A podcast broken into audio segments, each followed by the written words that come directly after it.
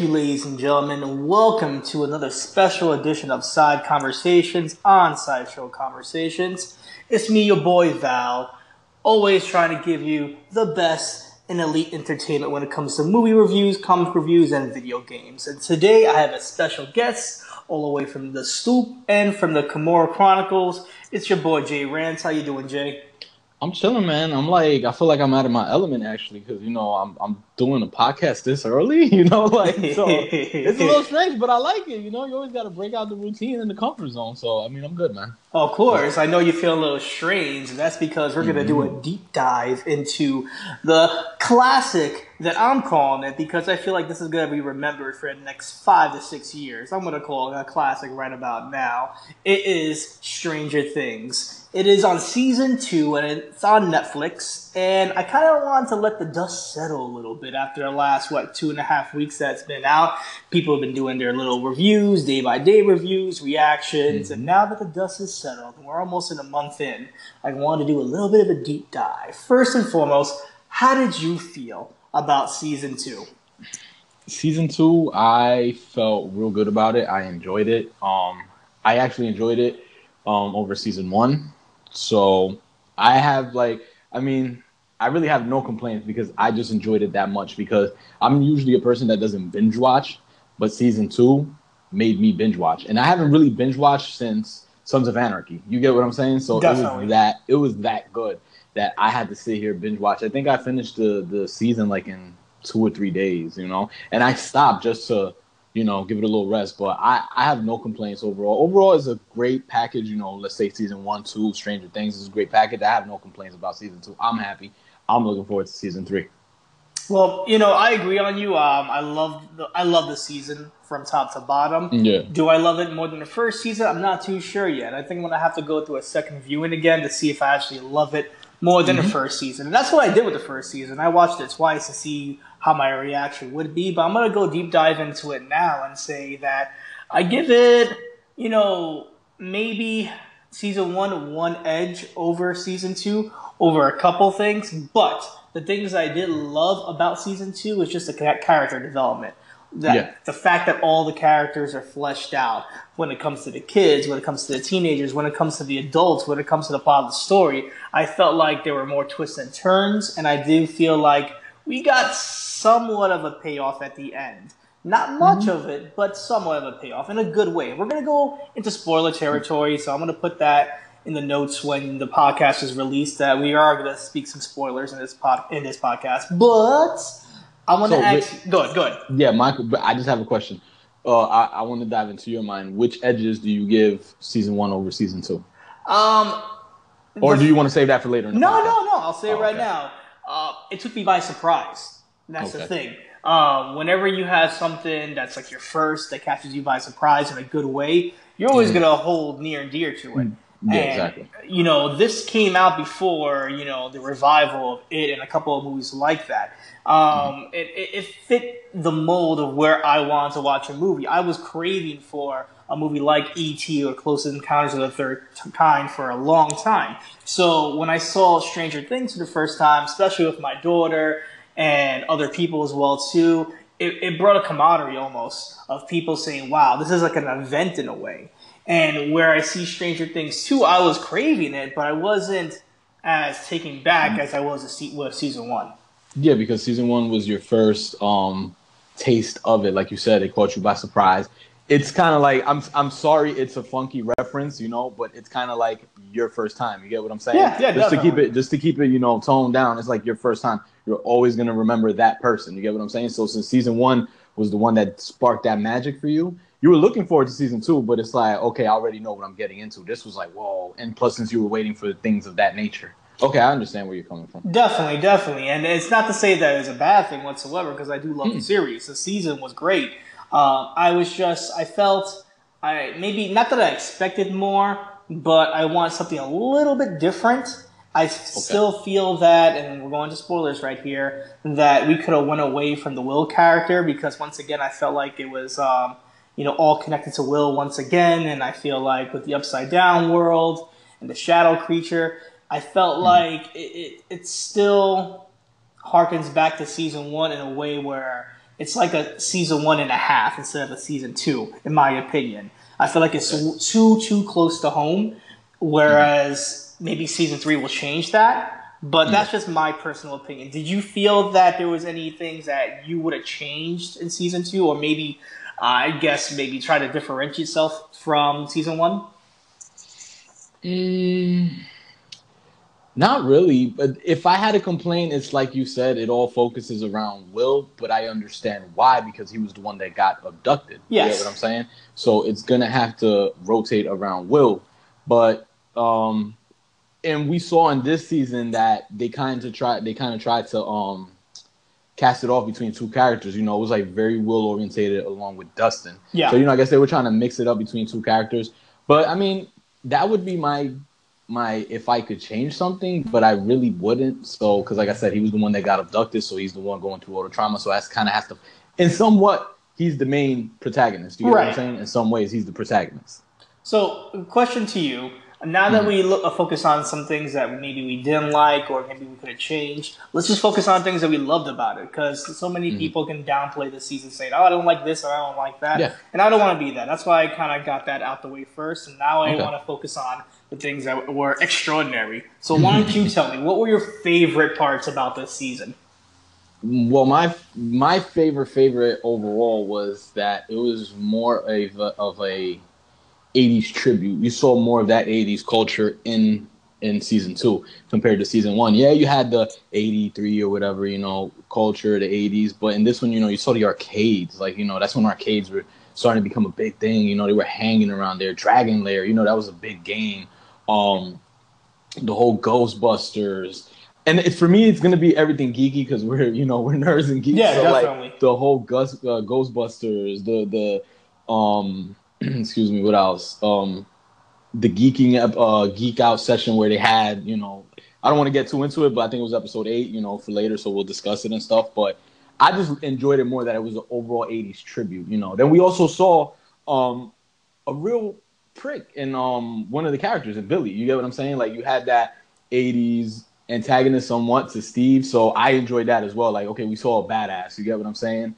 So I don't know. Those are the really things, but the main one is the '80s tribute. Like I felt this one was more of a tribute to the '80s. It was heavy orientated on that. What about you? What did you enjoy about No, it? I totally agree. Um, that compared to season one to this, season two had more pop culture references all around. Whether it be the arcades, whether it be the music behind it, whether it be uh, the homages to '80s movies like Aliens, um, especially with episode six and seven. There's so many homages to the movie Alien and Aliens, um, Ghostbusters. I mean, Steve's character going from you know the douchebag prick from Fast Times at Ridgemont High all the way close to Escape to New York character in a way. you know, he, dude turns into um, uh, what's my man's name from from Escape to New York? My man Snake Snake, right? Yes, Snake, yeah. exactly. It's like he becomes badass overnight, and not in a prick Mhm. way, in a great way.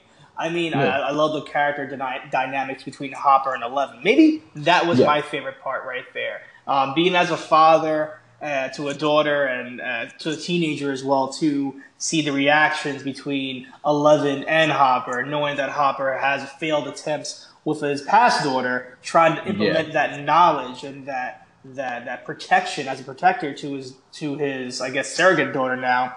It, it, it's very emotional. That's the emotional ride that I love. And people say, "Oh, it's too much Hopper. It's too much Eleven. We don't get enough of Eleven doing her own thing." We got a whole episode of Eleven doing her own thing. But I love the dynamic between them, though.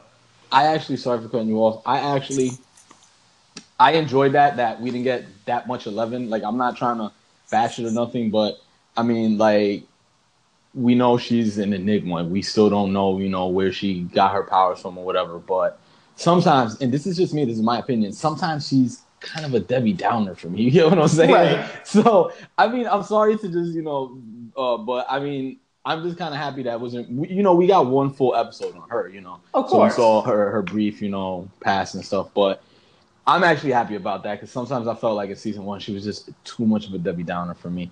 My question to you is, um, do you feel they gave uh, Steve this turnaround because they were kind of losing that character that he fell into a limbo that we don't really know what to do with this character and we might just you know, off them off. You get what I'm saying? No, I don't think so. I think what it was maybe could have been the backlash to season one's finale, where you mm-hmm. saw Nancy and Steve together, and it's like, mm-hmm. what the hell happened? Jonathan was there the whole entire time, busting asses with you. I know Steve yeah. smacked around the Demogorgon a couple of times with the bat, but it wasn't as essential as Jonathan was with Nancy. And yeah. you saw that play out in this season, but I think they wanted to give Steve like a redemption story, saying, okay, you know, he was such a horrible prick that you just wanted him to be the one that died, not Barb. And yeah. let's try to make this character something more than what he seems. Because, of course, with Steve's character, you see so much growth from the fact mm-hmm. that he breaks up with Nancy or Nancy breaks up with him, vice versa, and he's off on his own. What is he going to do? Well, he's going to join the ragtag team and become, you know, a knight in shining armor with his bat, quote unquote. So I love the turn for Steve. I thought he was essential to the story. I thought he was, if anything, he was almost the heart of the group that was yeah, lacking. Was. It was it was lacking. It was lacking some heart because they were all over the place. So many plot points were all over the place that, if anything, Steve brought everybody together. If you could say mm-hmm. that. Yeah, no, definitely. I I started at first with season one. I really did not like Steve. To me, he came across. That's what they made him come across as that prick. But like you said, he started turning around in season one, coming full circle. In season two, he just went complete full circle. So I appreciate his character after this turn, and um, it's like you said, he I love it because he has like that big bro connection with these kids, but he still treats them like a big bro, you know, where he just calls them shitheads and stuff like that. You get what I'm saying? Like I gotta take care of you guys, you know. So I like that kind of like that big bro um, feel with the whole group like Will has with his brother. You get right. what I'm saying? So I did appreciate that because he kind of he he and he became a hero to Dustin. You get what I'm saying? Like Definitely. he kind of became that hero for Dustin to look up to him. So I really appreciated his turnaround. Well, speaking about Will's brother, how did you feel about I guess the the on and off will they won't they relationship between Jonathan and Nancy finally coming to um, was it a Debbie Downer for you? Was it a little bit too much will they won't they? or did you feel that it was necessary for the story? Well, I feel um, it was too much. First of all, like we knew there was chemistry between these two characters. We knew it was just a matter of time. Did they drag it? excuse me. Did they drag it along a little bit too much? Maybe, but that's why they needed to, you know, to to let that moment grow, you know, to that to escalate to that point. When they got to that point, was it kind of lackluster? Maybe I thought it was going to be on some more heroic stuff, you know, him beating down some demo dogs for her and stuff. Like, yeah, ah, you know. Yeah. So, did you feel like it dragged? I felt it dragged to a bit. Like, you know, is is the cliche drag? Like, we know there's the chemistry, but hey, just get to it. You know what I'm saying? I did think it was cliche, borrowing from different movies, but at the yeah. same token, though, I think when they finally got together, it was impactful, especially when my man, um, conspiracy theorist, was oh, I love egging, that dude. egging them on for like what almost uh, like a whole day. Like, are you guys gonna do it? There's a pull-out mm-hmm. couch. You know, there's an extra yeah. bed. Just sleep in the bed together. So I think yeah. when they both uh, finally found each other, yeah, it was a trope. We see that in different movies, but it was yeah. nice to see that. I would have definitely loved to see Jonathan be a more of a hero to Nancy than anything. Yeah. But mm-hmm. I think it was just they were getting together because of the events that happened in their lives. They both have scars, okay. so they both compare scars and they want to, I guess, be with each other because they could see each other's wounds and try to close them. Even in the last scenes of episode um, seven and eight, you see Nancy be there for Jonathan in a way more maternal, trying to hug him, trying to be there for him. So it's mm-hmm. not really like boyfriend and girlfriend. It's more of like I'm your best friend there. So it's like best friends getting it on a little bit. Whereas if you look at Nancy, the seeds are already there for season three, where that um, Steve, Steve and Nancy are still kind of there. You you yeah. you see it there. Steve wants her back. Nancy kind of wants him back. If anything, Steve's yeah. fighting everybody for Nancy still to become a better boyfriend. Oh, he is and no pun intended, the seeds are there. Yes, what I mean. But yeah, like um, I don't know. Yeah, I, I get what you're saying. It's like they came across, they're nurturing each other because they've been through this life traumatic experience. Exactly. So, but to me, it was just really cliche. It's like, oh, get to it. But that conspiracy theorist news, I love them because he just kept egging it on. You get what I'm saying? Yes. He just kept here like, okay, it's palpable. The connect, just do it. You get what I'm saying? So, and then I enjoyed the, the scene the next morning where yes. he's like, "Oh, so Jonathan, how was the pullout?" And then he just dropped, "Oh, I need the couch." like you get what I'm saying? So yeah, but I mean, it felt a little bit cliche and it dragged a little bit for me. Okay, all right. So uh, as we end one relationship there, let's go on to another brooding relationship that was going throughout the season. It was like the triple romance between mm-hmm. Lucas, Dustin, and Mad Max. How did you feel that was going on? You know, from episode one all the way to episode nine, we saw just that blossom and finally culminating to the last episode. Yeah, I I actually thought the first time I saw this, I was like, I hope this doesn't hurt the bromance. You get what yeah. I'm saying? Like that's the first thing I felt. I was like, okay, it's cool it's awesome. You know, it adds more dynamics to the characters, as you said. It shows another side, more character development. But I was just like, please do not mess the bromance up, you know, because usually sometimes, you know, let's be honest, a female come between, you know, guy friends. Of course. So that's what I was hoping. Like, don't let that happen. But I'm just gonna really touch the issue because a lot of people have an issue with this that these characters, these child, are giving sexual desires. Like, right. you get what I'm saying? this is honesty. This is this is stuff that happens. These kids these kids are in their teens, you know, pre-pubescent or whatever you want to call it. So you're gonna have feelings like that, and they just put it in there to make it the story more interesting, you know. So, but getting back on um with the with the triple threat, you know, the romance and stuff, I I enjoyed it. It was cool. I felt like it also um I guess made uh Dustin and Lucas closer in a way. You get what I'm saying? Right. Like Dustin kind of accepted defeat. He was like, I forgot, I forgot what episode it was. I see the energy or something like that is bright. So I was cool for it. I don't have a problem with it. I just did not want the bromance to break up. you know, when it comes to the bromance, um, I saw once I saw the introduction of Dart, the little um, mini Demogorgon dog, um, come mm-hmm. into Dustin's life.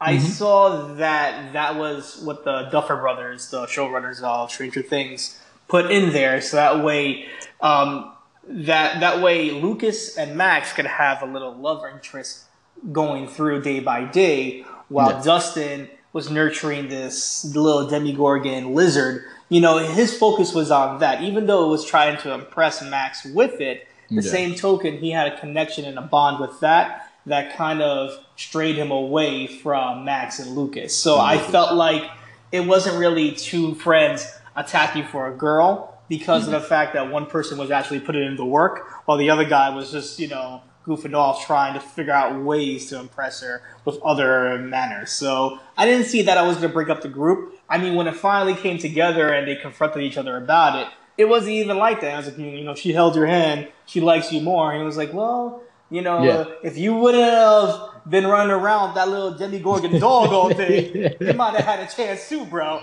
So that was like a real big fight they had right there. But other than that, they were like, we gotta get to business. Shit's going down. You know, the world's about the end. Will's going yeah. crazy, having you know seizure attacks. Let's let's try to let's try to help our boy out. Yeah, I I feel you, and I and I agree with you on that. That while uh, Lucas was nurturing his relationship with Max, um, Dustin was caught up with the little demo lizard. Um, so I, I, I agree that kind of separated the tension of the bromance breaking up. But um, now I'm gonna ask you about that topic that I just touched. A lot of people, a lot of people say it's controversial. How do you feel about these teens having little? I don't want to sit here and say sexual desire, but that little puppy love. You get what I'm saying? How do you feel about that? Um, you know what? It's always been in films since the 70s and 80s. It kind of calmed down in the late 90s, and then mm-hmm. for some reason we thought from late 90s going into the 2000s that sex was never in movies, or at least in PG 13 movies, or at least these kids never had desires. And yeah. if you look back into the early days of film, of course, especially the 80s, every 80s kids movie, whether it be in high school, whether it be in elementary school, they all are trying to score. Even if yeah. you look back in musicals from the 70s, Grease, it's all about scoring in high school. Exactly. So at the end of the day, yes, I know you're putting kids in a predicament of kissing each other and talking about getting naked, or you're having Nancy and um, Jonathan getting it on and drinking beer and drinking alcohol at a young age. But guess what? that's real life, and especially in the Exactly. '80s, um, that was the biggest thing that was happening: house parties, getting laid, and having moments as a kid and as a teenager. So you know what? Is it the right thing? Of course not. But this is where you tell your kids, hey, you know, you're not supposed to be doing this. That's where you come in as a parent As say, a parent, exactly. don't do that. It's fun to see on TV. Art imitates life, but the same token, you're the parent. So no, no, no, start- no, no. You start talking about the bees and the birds, the stork, whatever you want to say, you know, you break it down. I don't have a problem. People might get offended by what I'm saying. I don't have a problem because this is this is life and they're bringing it onto the screen and it adds more depth to the character development as we said in the beginning. And it either or any type of shock value whether it's good or bad is still good for the product overall. You get what I'm saying? Oh yeah, So I didn't have a problem with it. I understand. Oh, but they're childs. No, but no. At the age of thirteen or twelve, you started getting desires. You started crushing on your teacher or something. You get what I'm saying? So Oh, yeah. it's normal. I don't have a problem with it. It's normal. let's talk about our favorite characters. I know yours already, and we'll get into him. We'll do a deep dive on him. I'm gonna tell you mine, and it was a Mhm. complete surprise because I stayed away from spoilers. I stayed away from the cheat sheets. Yeah. And when I finally saw him, I was like, Lord, this is going to be a great season because he's in it. And it's Sean Astin playing Bob Newby.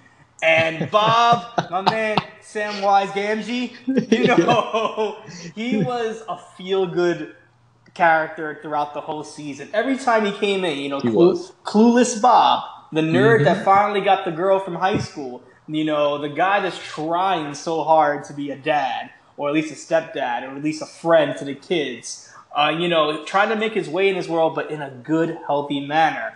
I mean, he was such a great character. It's a surprise he lasted so long. And spoiler alert, right here, it was heartbreaking to see him die and Oh, get really chopped was. up. It, bro- it broke my heart. I was like, "Run! What are you doing?" It was that's tough. how much love he had for for um, Will's mom that he just got.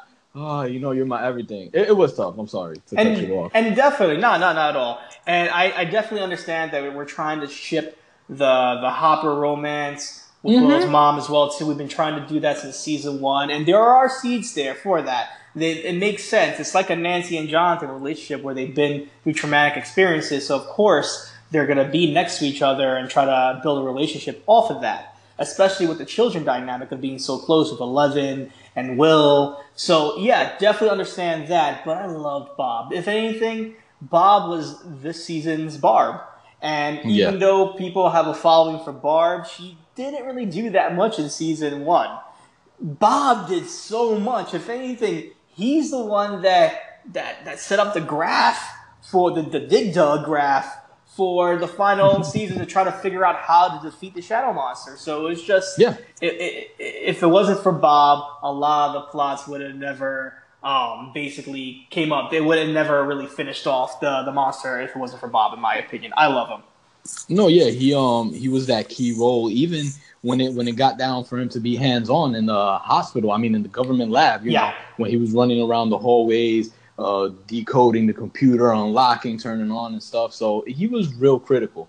I'm sorry, he has one of my favorite lines in the in the season. I don't know why, you know, I'm goofy like that, but when um they were going trick or treating on Halloween and they gave Will the camera, Yeah. and he was dressed up as the vampire. I hope it doesn't suck. Like, I was just so goofy. It makes you just gravitate towards him. Like you know, he was just so chill. Like you said, he wanted to be that father figure. He even, I think, he even asked um Will's mom to like run away. Let's start a family. yeah, You know, let's move from here. away. Yeah. Yeah, let's move away. So um, yeah, I gravitated to him instantly. It sucked that I knew he was gonna die.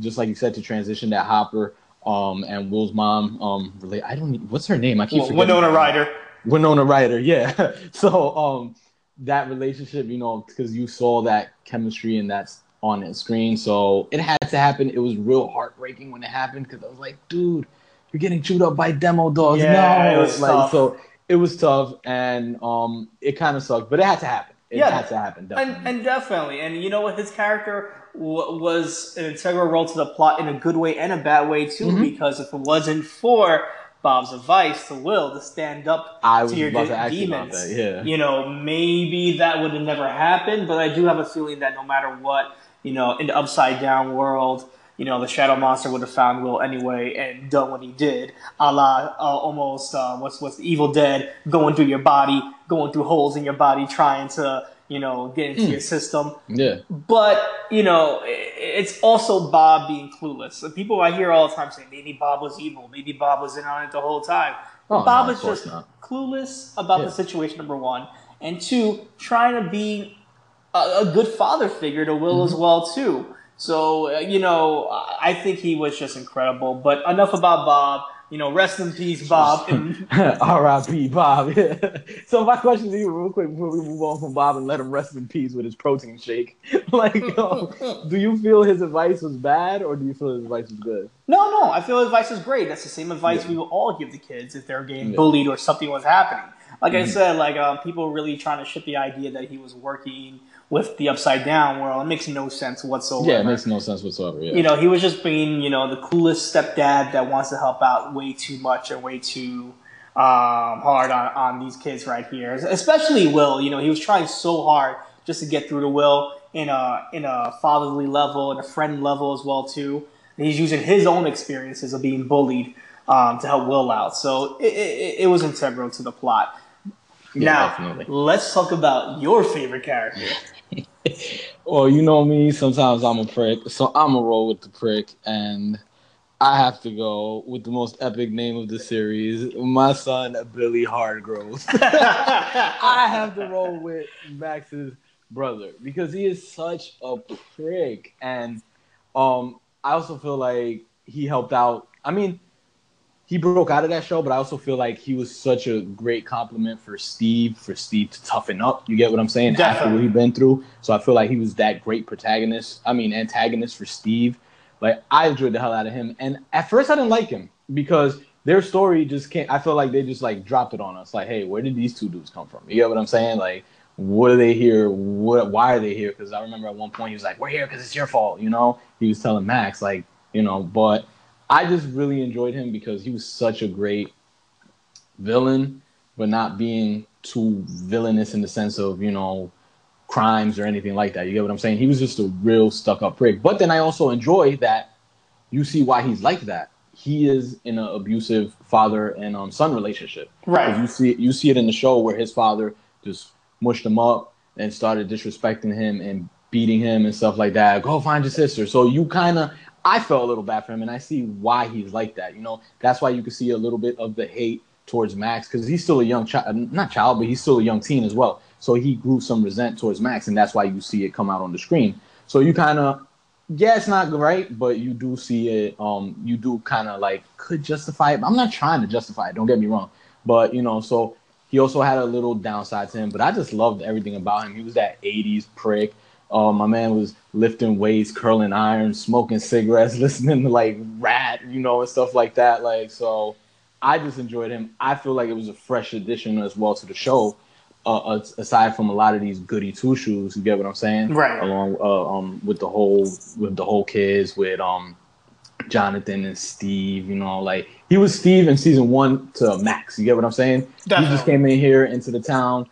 Hey, this is who I am. I'm a prick what's up? You know, you guys are gonna love me or hate me, so let's just roll with it. But I really enjoyed it more for that aspect that he freshened up the show for me. Because oh, like yeah. I said, season one was like, okay, goody two shoes, you know, oh yeah, they're young, they're innocent, and here comes this dude. Also, he's a prick because in um I forgot what, what, was it episode nine he tries to kick it to Nancy's mother. Yeah, the ultimate creeper, like hey, you know. So like, but then you saw him that he got humbled when um Max, you know, syringed him and stuff, like stay away from my friends, you know. So I just overall love his character.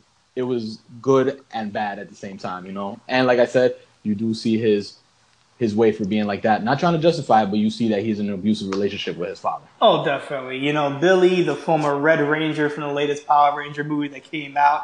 I was trying to figure it out too. I was like, I know his face. I'm like, oh, you're the Red Ranger. Right. That's where he's from. Okay. So looking at him, um, yes, he was definitely a product of his environment, especially with an abusive father. And it's hard to really justify that. I mean, in some cases, you can see why his dad's on his case because, you know, my man, you're smoking cigarettes, you're not caring about your mm-hmm. sister, you know, you're dropping her off. you know, your stepsister where I got into a marriage. Now you're just losing her for no freaking reason, not even caring. You're about to slay yeah. some poontang and not even mm. care about family. So yeah, I can see yeah. why as a as a father, you're gonna get on the case of a son like that, especially when you know your son's beefy, curling up irons, looking like looking like you know trying to be Arnold and whatnot with a mullet. You know, sometimes as a dad, you gotta you know shut that down real quickly. But at the same time, though, yes, he's a product of what his father is doing to him. Yeah. He's gonna show the same way to, uh, that his father is getting the same, I guess, intensity that his father is giving him to uh, to Max. At the same mm. token it was hard for me to get into him at first. I, at first, it was cool because yeah, you know, you got the mullet, you're going shirtless playing basketball with the tube socks. with the tube socks. You know, you're playing Danger Zone in your Mustang car. So it, it, it's you want to rally behind the cheesy '80s enemy. The same token, I, I was really uh, I felt uneased whenever I saw him and Max together for the first couple episodes because we didn't know what was going on. They didn't mm-hmm. announce mm-hmm. it. You know, it looked like a brother sister relationship. But then, you know, when a chick came and was like, don't call her my sister, she's not my sister. Yeah. It was like, well, what is this? You're not seeing parents in the household. You're not seeing nobody. You know that they live together. You know that they mm-hmm. left the town for some reason. He blames her. So it's just like some kind of, I don't know, weird, weird, like, I guess, I don't want to say sexual because I know that's a little. No, it was kind. Right it was. It was kind of creepy. Yeah, it, it was. Cutting you off. It's kind of creepy because, like I said, you see that it's a real abusive relationship, but the show gives you no substance to why this damn near 18 year old looking guy is running around with this 12 year old, you know? So then, you know, they drop it real quick. That's not my sister. So you kind of like, okay, what happened? Then you start questioning Maxwell, like, what did she do? You know, because he's putting the blame on her completely, you know? So then you saw towards the end where, you know, I guess his father married his stepmother and they moved to Hawkins and now you see why he's like that with her. Mm. Like I said, I'm not justifying it, but it also makes you feel that I enjoyed it. Not a lot of people may have seen it like that, but I enjoyed it to a sense where he's a prick, but he's still protective of her. You get what I'm saying? Like he was trying to tell Lucas, um, stay away, you know, okay. stay away. I want to touch on way. that. I wanted yeah. to touch on that because you see his resentment toward Lucas. Now, I want mm. to know from your from your own view, is this a big brother role, or do you think it has something to do with racism as well too? Because Lucas is black, and mm-hmm. you know they kind of play with with that role throughout the throughout the show. Uh, yeah, especially with the Ghostbusters part. With the Ghostbusters, know, yeah. No one wants to be Ernie, you know. yeah. Why? Because he's black. you know, it's tough. But the same token, I, I, just didn't see a legitimate reason why Billy hated Lucas so much besides his race. I mean, it wasn't like he cared enough about Max to begin with to, to protect her in that way. Mm. So I wanted to hear your thoughts on that. You know what? It's one of those things where it's 50 50. It's one of those things where the show is going to leave you guessing. Yeah. So it actually gives you the answer, the complete answer. So it's going to be one of those things that we're going to guess that everybody's going to guess. Is it due to race? Or is it due to, at the end of the day, he's still soft and playing that big brother role? I'm going to take it as, you know, I'm gonna take it. I, you can take it as both. You know, I'm gonna take it as that. At the end of the day, he's still kind of that softy because, like I said, he is a product of his environment. We don't know how he was before that. You get what I'm saying? Definitely. So I'm gonna take it in the sense of that he still has that soft spot in him. You know, at the end of the day, this is not going to get better. Let me make this work, you know. And also, also, you could say, but no, you can't take it as a big brother role because his father bullied him into protecting her and stuff like that. I'm just gonna look at that. Maybe his, he has some kind of you know ounce of niceness in him. Maybe he's playing that big bully. I mean that big brother role. Also, it could be race, you know, because black and white, ebony and ivory. You know, right. Racism is, is something that still exists nowadays. So maybe it could also be that hey, you know, I don't want you with my sister because of your color. So it's a it's a real hard subject and I actually think this is harder than the kids having sexual desires. I'm sorry, like I feel this is a tougher pill to swallow. Right. Because it is it is something that's real bad and permeates nowadays. I don't want to talk about that, but it's one of those things where the show will not let you know concrete proof until they decide to let you know, like, hey, until either Billy says it, I don't want you with my sister because of your color, or I don't want you with my sister because I'm supposed to protect her. Oh yeah, you know? I think that's what Stranger Things does from season yeah. one to now. It exposes a lot of truths of society back in the '80s, and you can even relate to it now as well mm. too. Um, but um, not to wrap it up too much no, right real, now. Go real, real quick, real quick. Last thing I want to say. Why did I also um about the whole Billy thing? Sorry to cut you off. No, why no. I also why I also said that that I'm taking it as it's a Big Brother thing because in episode was it nine when he busts down at Will's house, right. like, hey Steve, you know, little birdie told me my sister's here. You know, no, she's not here. So who's her? That who's that in the window? He sees his sister. Also, he tells him, "I'm not liking what's going on here. It looks real fishy. You know, a grown ass man with a little girl like that. What's going on here? You get what I'm uh, saying? That that sounds sarcastic in my opinion, though. You think it was sarcastic? I think it was just to get you know this this can get you up. this can get you in trouble, Steve. You don't want this going yeah. around that you were alone in the house with a 12 year old. What if that got around? So I don't know. That could have gone 50-50 as well too. Yeah, no, definitely. I just took it like that, but let, us see. Hey, you never know. He might soften up after the beating his sister damn near almost gave him with the bat. I thought she was gonna crush his nuts. it's true. It's true, and I wanted to get into that. So um, the final segment I wanted to get into was just what was our favorite uh, episodes, and oh, okay. I'll step into mine because mine was the episode that kind of got things full circle, which was episode six. I felt okay. like um, episode six, we got everything. We got the fact that we knew what the relationship was between Billy and Max. We got Max and Lucas, you know, finally holding hands and maybe having some intentions, you know, at full circle between them. Um, yeah. You got um, Dustin coming around with the demi dog, regretting his decisions as well too, but also now that he's regretting his decisions, looking for the help he needs which was finding Steve. And then you get Steve yeah. coming to full circle, getting the bat, getting everything together, becoming the badass he wanted to be, and just it's just saying, you know what, F it. I don't have to deal with Nancy in relationships. I'm just gonna go on, see what these kids are up to. And if it's that crazy, I'm up for it. I'm down. And that's what he did. He riled the kids together. You got that great junkyard scene with the with the many demi dogs coming through. It was just fun. That episode, it made me feel like, damn, this was the episode that made me say I, I kind of like this season to I love this season. I read out that really was a good episode, and that's where everything comes full circle. But my favorite episode, and it's just, I mean, like I said, I enjoyed the whole season overall, but I'm just gonna give my tidbit. It's not gonna be as epic and detailed as yours, but my favorite episode was eight because, like I said, this is a real. At, at the end, I mean, there, I could say there were a few favorite episodes because like um real quick to just you know not not sit here and um rant rant but um it it it has a like you started seeing a lot of things like you said from the 80s because this is at the end of the day i feel like it's an 80 you know homage you know paying right. homage to the 80s so and it is also a real geek orientated show. So i just loved episode 8 where um dustin um he hits the he thinks about the mind flayer and he just starts geeking and having fun and laughing and then did you see people just trying to shut him yes. down? Like you know oh but and then dustin tells him oh no it's this metaphor that could work and he goes analogy and he goes really? That's what you're worried about? And then you know he starts explaining it with so much love and detail it, it, it just i really felt warm in that episode because it was a little geek out session us being nerds and geeks you know it made me feel like damn i really love the show. I enjoy the show. It kind of gets us you know what i'm saying? So like he just went full geek on that episode. I feel, and I enjoyed it.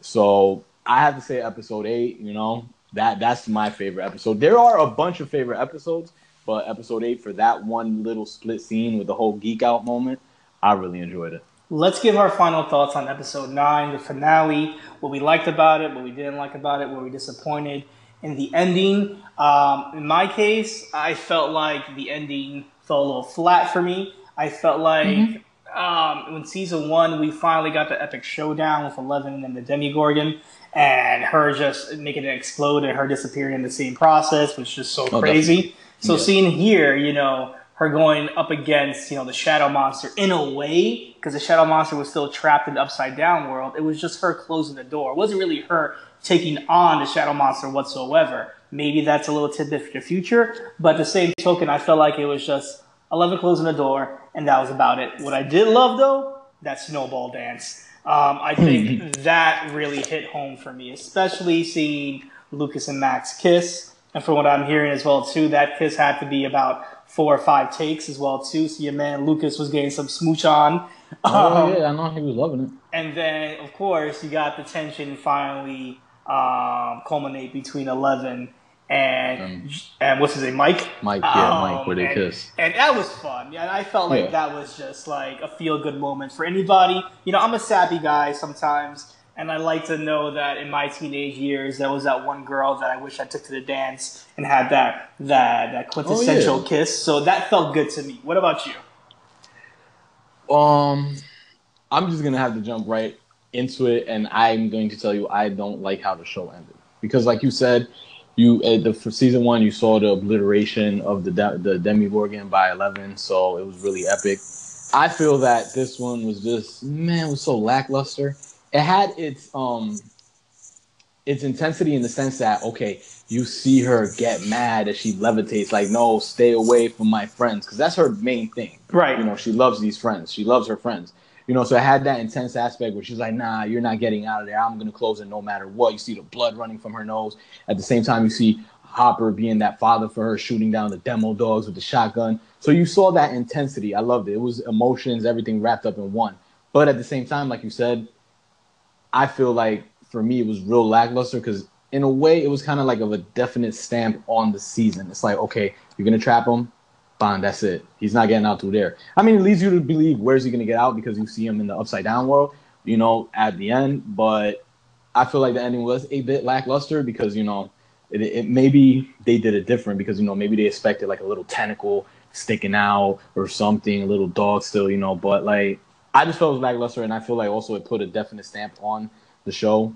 Like I said, you do see him at the end in the upside down world. Eventually, he'll probably escape. He's planning his revenge. As far for the dance, um, the dance was pretty awesome. Like, cause I liked it as like, okay, now these kids can actually be kids and they can chill. You get what I'm saying? Like, this is over. Let's um, you know, chill, have fun, relax.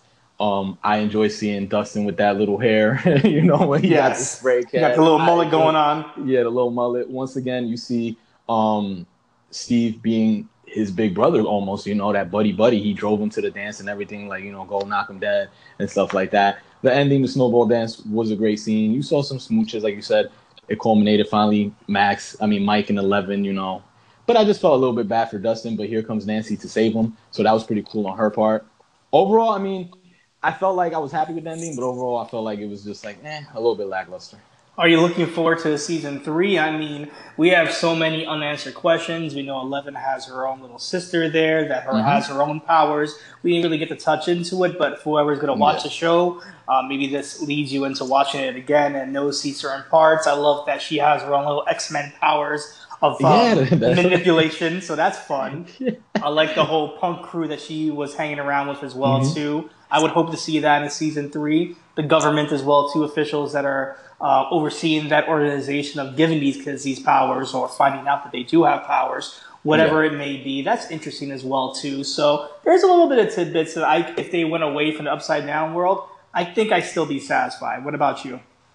Oh no, definitely. There's still a lot of unanswered questions because, like you said, is it the government giving these child their powers, or is it a, a, a you know, if we look at the mind flayer, uh, the mind flayer, what they call him, the shadow monster, mm-hmm. he looks like an alien. You know, yes. tribute to aliens, of course.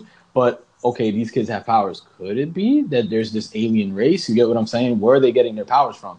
So I would like to see that. I would definitely like to see um uh the the the Steve dynamic incorporated more. I want to see some more of how Billy will handle Max. I want to see that right there. I want to see also, like you said, um, Eleven's sister is she going to try to come back for 11? Is she going to try to corrupt 11? You know, because she's the one that's corrupted and mad and she's just taking out, you know, her frustration on the world. You know, you saw that she got kind of lost. Or you're going to see 11 to try to tell her, hey, come to the good side. You know, these are my friends. You know, if the, uh, the, the, the monster escapes, you know, the mind flayer or whatever, player, if he was to escape, like, you know, try to recruit her actually for good, you know, so we can actually take this down together. You know, so there's a lot of things that I want to see, a lot of ways they can go. And I'm definitely pumped for season three. Awesome, awesome. Well, guys, I hope you enjoyed this show right here. It was a quick little recap on a show that we love, that we love both seasons. I think we're eager for another season for next year coming out. So, um, bro, Jay, where can people find you? They can find me on bumpers at underscore J Rance here with the Stoop and the Kimura Chronicles. Also, the Kimura Chronicles is on iTunes, so you can check that out. That's all MMA talk where we do our thing. Um, they can also find me on Instagram at underscore J Rance. My same name is Bumper, and they can catch me on Twitter at EDM Trippy. Awesome. they find you, bro? Oh, they can find me here at Sideshow Conversations, doing things of pro wrestling, comic books, Netflix, Hulu, theater reviews as well too, and also co-hosting with you on the Kimura Chronicles. Both of these podcasts are on iTunes, Bumpers, and uh, we, we gotta let the people know for Android users too, brother, because the Yeah. Kimura Chronicles, from what I'm seeing too, is also on Podcast Republic. Also, um, Sideshow Conversations is both on Podcast Republic as well too. It's a free little podcast listener for people that can't access into iTunes. You can find us there.